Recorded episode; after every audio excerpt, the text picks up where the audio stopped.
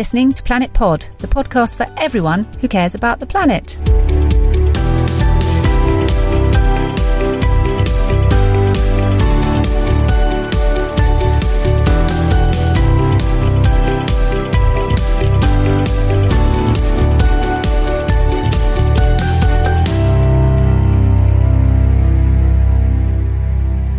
Really exciting program today, haven't we? Because we're talking to um, financiers about green finance and whether that really is a thing. Yes, it will be really intriguing to see just what is what what, do we mean by it. You know, um, I mean, I suppose it's very largely it's about financing projects and programs which result in some sort of environmental improvement. But you know, how far do you go with that? You know, is that about uh, giving me money to uh, uh, to put insulation in my loft, or is it much you know is it much bigger than that?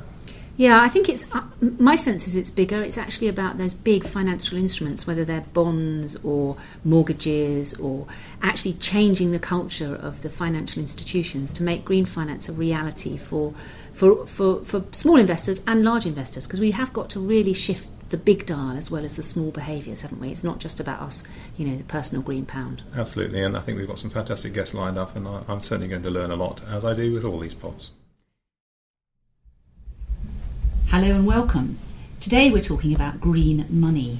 It's years since we lost our own greenback, the pound note, but green money is back in the news, and particularly green finance, which is actually not necessarily about cash, it's more about the wider economy. And it's certainly been something that's occupying the city, particularly, but it affects all of us wherever we are in our lives and at whatever stage of our journey we happen to be. So I'm joined in um, the studio today um, by my co host, Michael Mainelli from Long Finance, and our guests, Anne Maria Cronin, who's the Director of Quarter Penny Consulting, and Sir Roger Gifford, who's the Chair of the UK Government Task Force on Green Finance. So, welcome. Michael, particular welcome to you because you're the reason we're here talking about green finance again, um, because you were with us on the pod some time ago it feels to me as if there's a real groundswell and a movement here because the announcements that have been coming out in the last few months, such as you know UBS back in August saying that it's now got nearly two billion of assets through its sustainable portfolio. We've got NatWest um, pledging to deliver 10 billion of lending to UK renewable energies. Green mortgages are, are abounding. It feels like a positive, rosy picture. Is that really the case? Well, it's certainly the case that there's a groundswell, and I, and I think it is encouraging indeed. In fact, I just got back to, uh, from Climate Innovation Week in Dublin. The key thing wasn't that there was a conference where the entire EU descended and climate came. The key thing was actually the state of ministerial involvement. You know, from the Taoiseach on down, ministers kept coming into these meetings and really, really engaging with people. So there is a groundswell, but I think those of us who've been in this space for quite some time are always a little skeptical that when the good times are here, green is there, and then once it becomes a little bit of an issue uh, economically, it fades away. And we had that in the late 80s, we had that in the early 90s, we had that just after 2000, and we had it just after the financial crisis. So it does seem to come in waves, but yes, I, I am encouraged. This one seems hopeful. So you feel it's kind of bedded into the thinking of the of the financial institutions and the city itself? I, I, personally don't believe it's bedded in. I believe that this time they are committed to worrying it through, if you know what I mean. They're, they're now hooked enough to, to, to run this to the end. But at the end of the day, it depends on investor demand. Uh, at the moment, it's largely public policy driven, a little bit of public perception, but we need to get to the state where investors are genuinely saying, this is really the only way we want to invest. Okay, and you have done a, a, a, global green finance index, haven't you, that's assessed some of that? But we're going to come back to it because I think, so Roger, you were keen to just ju- jump in there. I, am yes, I mean, for the fun of the webinar, I'd like to disagree with Michael and say that I think uh, we are in the middle of an extraordinary revolution in the way that investors are looking at their money. Um, you go onto the UNPRI website look at the proportion of assets that major investors are saying they want to put into ESG, environmental social governance uh, assets. Um, I mean, the, the, green bond market is only 10 years old. It was started 10 years ago by a group of investors in Sweden who wanted to know that their money was going to a really effective cause. It wasn't just going to a borrower, it was going to a particular project which was carbon reducing or carbon neutral at best, or as water purification or, or whatever, but it had a clear green label to it. And since that time, this bond market has gone from nothing to $500 billion outstanding. Still a very small figure by global standards, but pretty significant. And, and in Sweden, particularly, you have, you have had a revolution in terms of issuance by companies where, where, um, where uh, in most local bond markets around the world, the, the, the percentage of assets which are in green is tiny. It's hardly even registers 0.1 in the UK or 1% in the States. It's actually now up to 4% of the total local bond market in Australia is green. That's pretty good. In Sweden, it's 16% of total of all bonds issued are now green. It is not possible to issue some bonds in Sweden if they are not green in certain sectors. But people So- would argue that that's a much, much smaller economy. I mean, It's a smaller, it's a smaller economy, but in terms of investor interest and demand coming round, the, the, the figures quoted by the major institutions are massive for what they would like to see in ESG investment.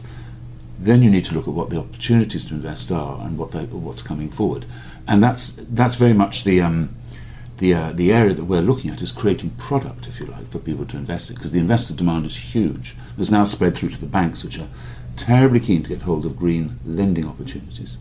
I think we've gone right in at the kind of the deep end because Michael was making such an interesting point, um, and I'm not sure whether it would be useful just to quickly summarise what green finance is. Absolutely, give us some context because I mean I think it's it, it, it isn't just about bonds and investment, is it? It's also about where that money goes and, and the organisations and the and the projects that it goes into. Yes. And I think a lot of people say to me, well, it sounds great, but there aren't actually enough companies to invest in anyway. So so we, what we don't want to be guilty of here is greenwashing. So so yeah, start us off with an explanation. Yes, well, uh, g- green finance very simply is finance that is specifically allocated to or attached to a green asset. So if I lend you a fiver, I'm not lending. I, I'd lend you a fiver as a, a, a, any day because I'm very happy to do that. If I lend you a green fiver, I'm lending it to you so that you put that money into a particular green asset. You might be buying a some a water purification plant or part of a renewable energy. Um, five quid won't do it. Let's we have to up that amount a bit. But it, it would be for a specific asset that you are, are, are investing in or that you want to buy. So green green finance simply means finance that's attached to a carbon reducing or beneficial environmentally beneficial asset. And it's the idea that by lending, uh, by either investing into or by lending to projects that have those characteristics, I, as an investor or a bank, feel I'm doing more with my money. I'm getting a bigger bang for the buck. And I'm being more responsible for what I'm doing. So, 10 years on from the financial crisis, it's a very attractive concept to bankers to get involved with.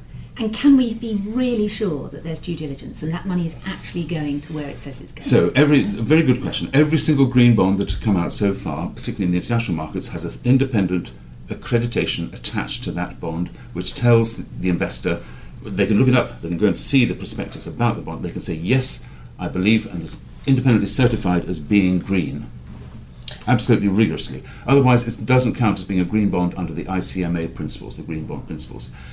There are, there have been issues in in other countries where you, you, you the, the, the, the absolute um, the independent accreditation may be part of a framework or may be part of a of a, of, of a wider discussion about green that that institution is having. But so far, the, the integrity of the of the asset to the to the finance has been remarkable. I mean, th- there will always be uh, cases for discussion whether nuclear is green or not, whether clean carbon is green or not. But the, the, the lovely thing about green finance is that it's very transparent. So if an investor doesn't want to buy it, they don't have to. No one is making them buy something they don't want to buy. Anne Marie, you the, yes, in? the, the other benefits of the, the, the green bonds, of course, is the, as you said, the transparency, but also the eligibility of the products, the projects that are um, under the green bond principles, at least towards renewable energy projects, green buildings, nature conservation, biodiversity conservation, and it gives the investor, um, the whoever wants to look at these types of assets, gives them a clear understanding of the due diligence approach, risk management approach, monitoring onwards of the projects by whoever owns the whoever is in, responsible for that green bond, and I think that's the the uniqueness about the green bond principles is that there is very strict criteria, so you know the types of, of projects that um, are going towards green uh, or sustainable financing.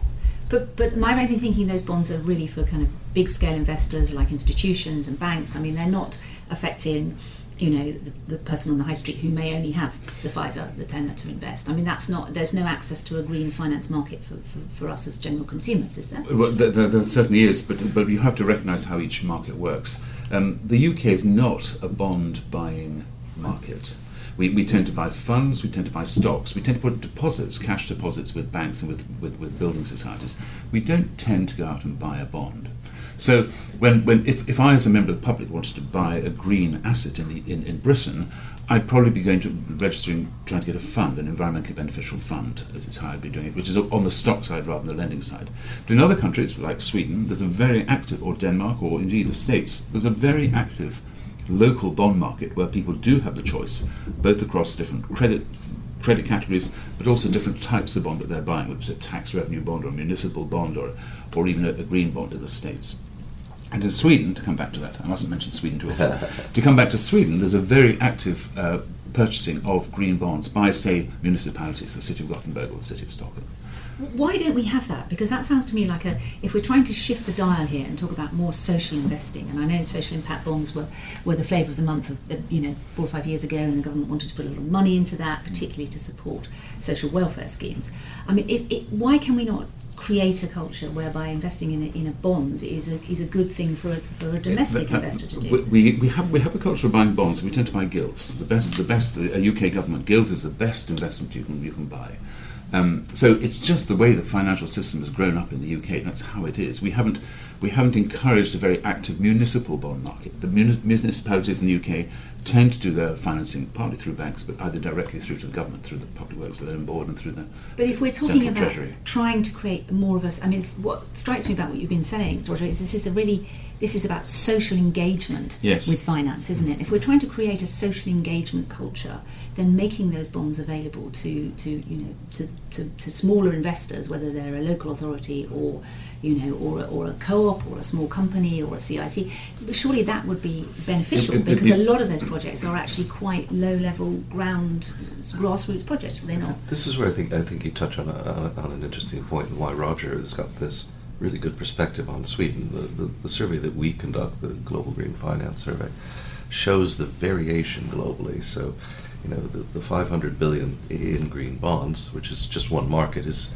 is a subset of an 80 trillion bond market. So you're looking at just over one percent being green bonds, and, and that's interesting. But it is concentrated, and so there are large areas where this just doesn't pick up your point, which is why don't we have this market again? We have different mortgage markets, different bond markets. So, so one of the things I think is interesting is in highly centralized countries like the United Kingdom or France, where the bond market is concentrated and there's no municipal or local, if we're going to get some of this engagement, it implies we might want to consider ways of changing that.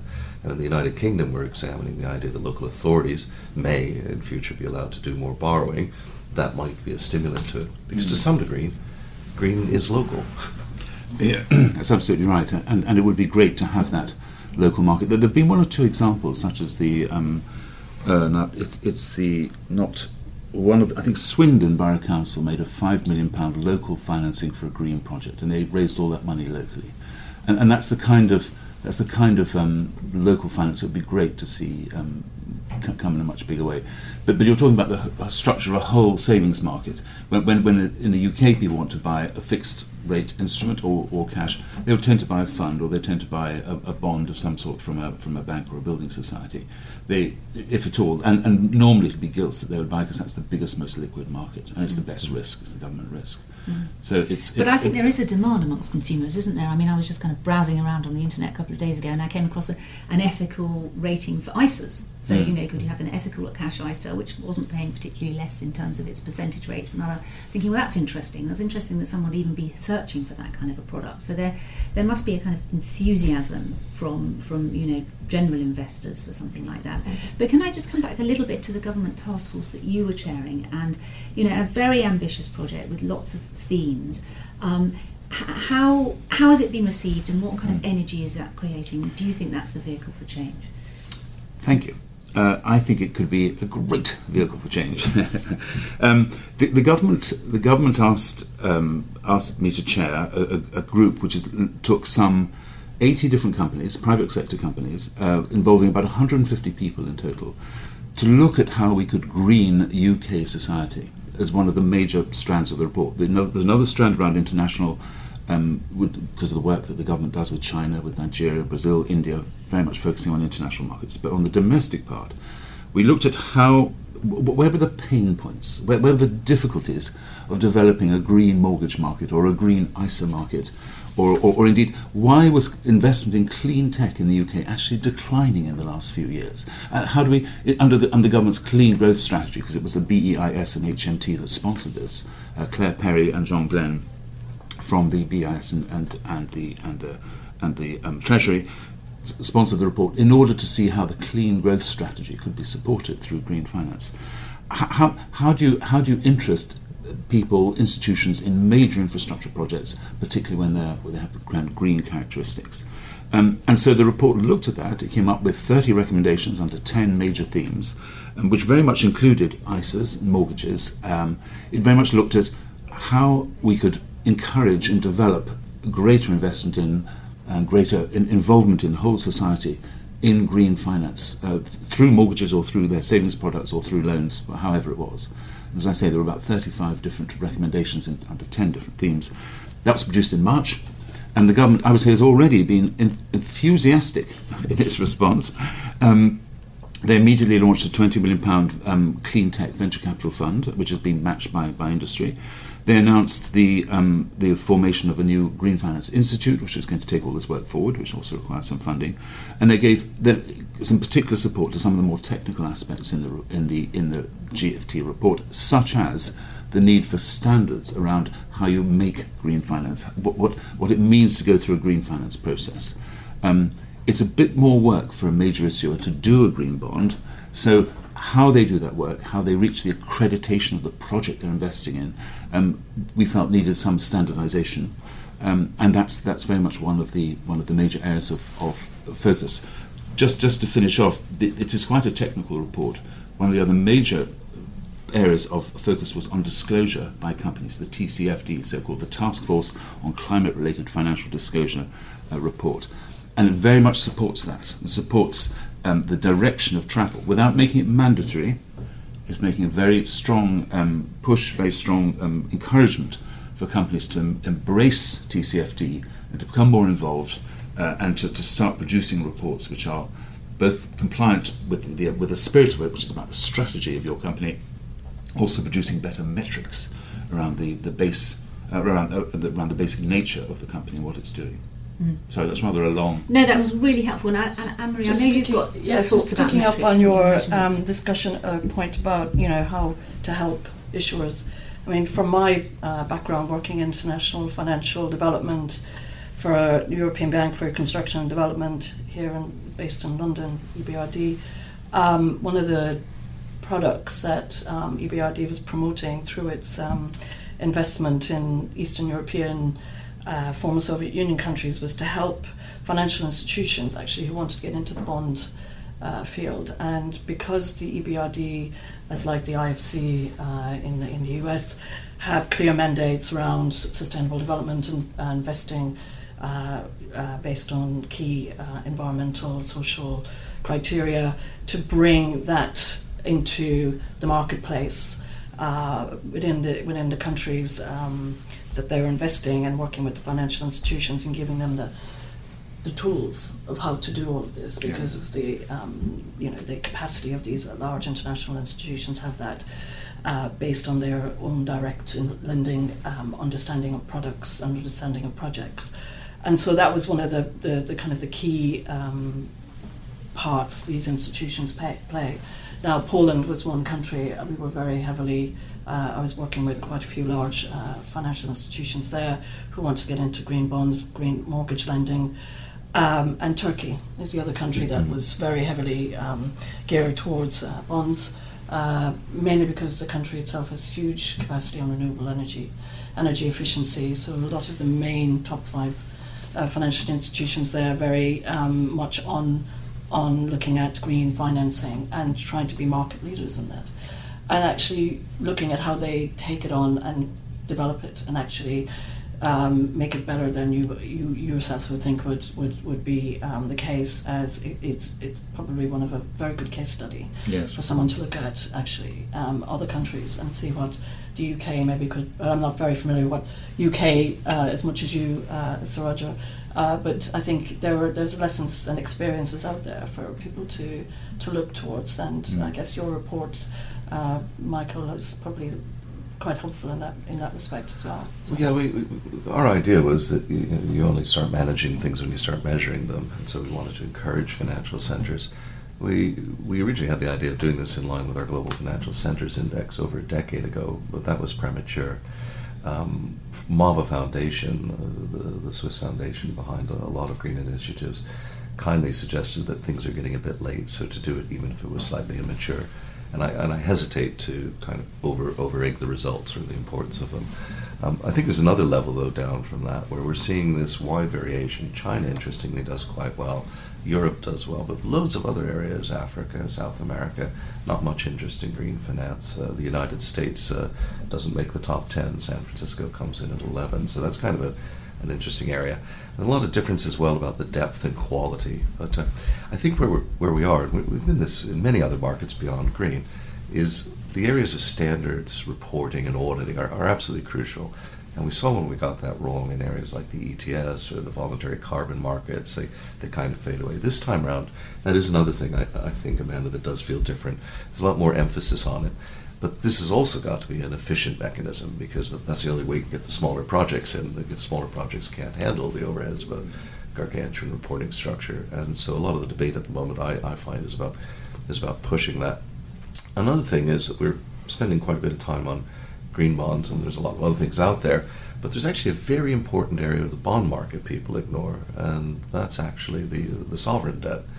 So you know, we're looking at about 10,000 companies can issue bonds roughly globally, whereas we're talking about sort of 50 to 80 sovereigns. Now that's an interesting bit of governments sort of put their money where their mouth is. And now a lot of them are labeling. Ireland issued a very interesting uh, green bond of several billion uh, last month, I believe. But the problem there is that they're really putting it into general allocation. I'd be very interested in a government that said we're going to set a target, say uh, 50% renewables by 2040, and that actually it was a bond that paid less interest the better they did against that target, and more interest if they didn't. How they use that money, I don't care. And then investors who are working on green, green projects can hedge effectively their investment in things like clean tech or renewable energy, knowing that the government has targets it has to meet or it will cost them. I I might point out, we, I mean, one of the, the features of the of the UK market is that we have had the Climate Change Act in 2008 for 10 years. We're celebrating its 10th anniversary right now. And frankly, that has given a, a very strong framework to a lot of energy finance in the last 10 years. And we're doing pretty well. We are the best in the G7 on our carbon reduction goals. Um, and, and, and a lot of the kind of finance that is behind that is not being labelled green finance because the gr- concept of green labelled finance hasn't been there. But a lot of it is, is financing very good renewable projects. Nowhere is there a, a greater success story than what's happened with wind power, coming from 100, 120 um, dollars a megawatt down to around 50, and, and in some parts of Mexico, for instance, down to even 25 or 30. Um, that's a phenomenal, phenomenal transformation in terms of energy cost. Um, we're seeing similar on solar power. Much of it financed over the last 10 years by, by governments, either sometimes through, through subsidy, yes, but, but very often, I'm sorry, it has been through subsidy a lot of it. It's come to a situation now where the, the actual cost of finance is much lower. Much of that has been financed by, by loans and, and, and by bonds which have not been labelled green. Yeah, and, and uh, this is an interesting point, which gets us back to the definitional issues. Uh, for example, I invested heavily in a company that's reduced power losses on high uh, high voltage long distance by 85%. Yes. But that's not green, but it Yes. is green. Uh, Yes, and so, uh, it is, absolutely. you know, where do these investments go? But it's just a bit about having those measurements. Yes. Uh, and I, I agree with you completely that the framework uh, in climate in the UK has been pretty good. Could be better, but it's Yes, amongst the but, best. but, but I think it's one reason why, why we don't see a lot of green bond issuance in sterling. Hmm. Is because in a way the, the environment is already, many people feel the environment, environment's already green, who needs to label it?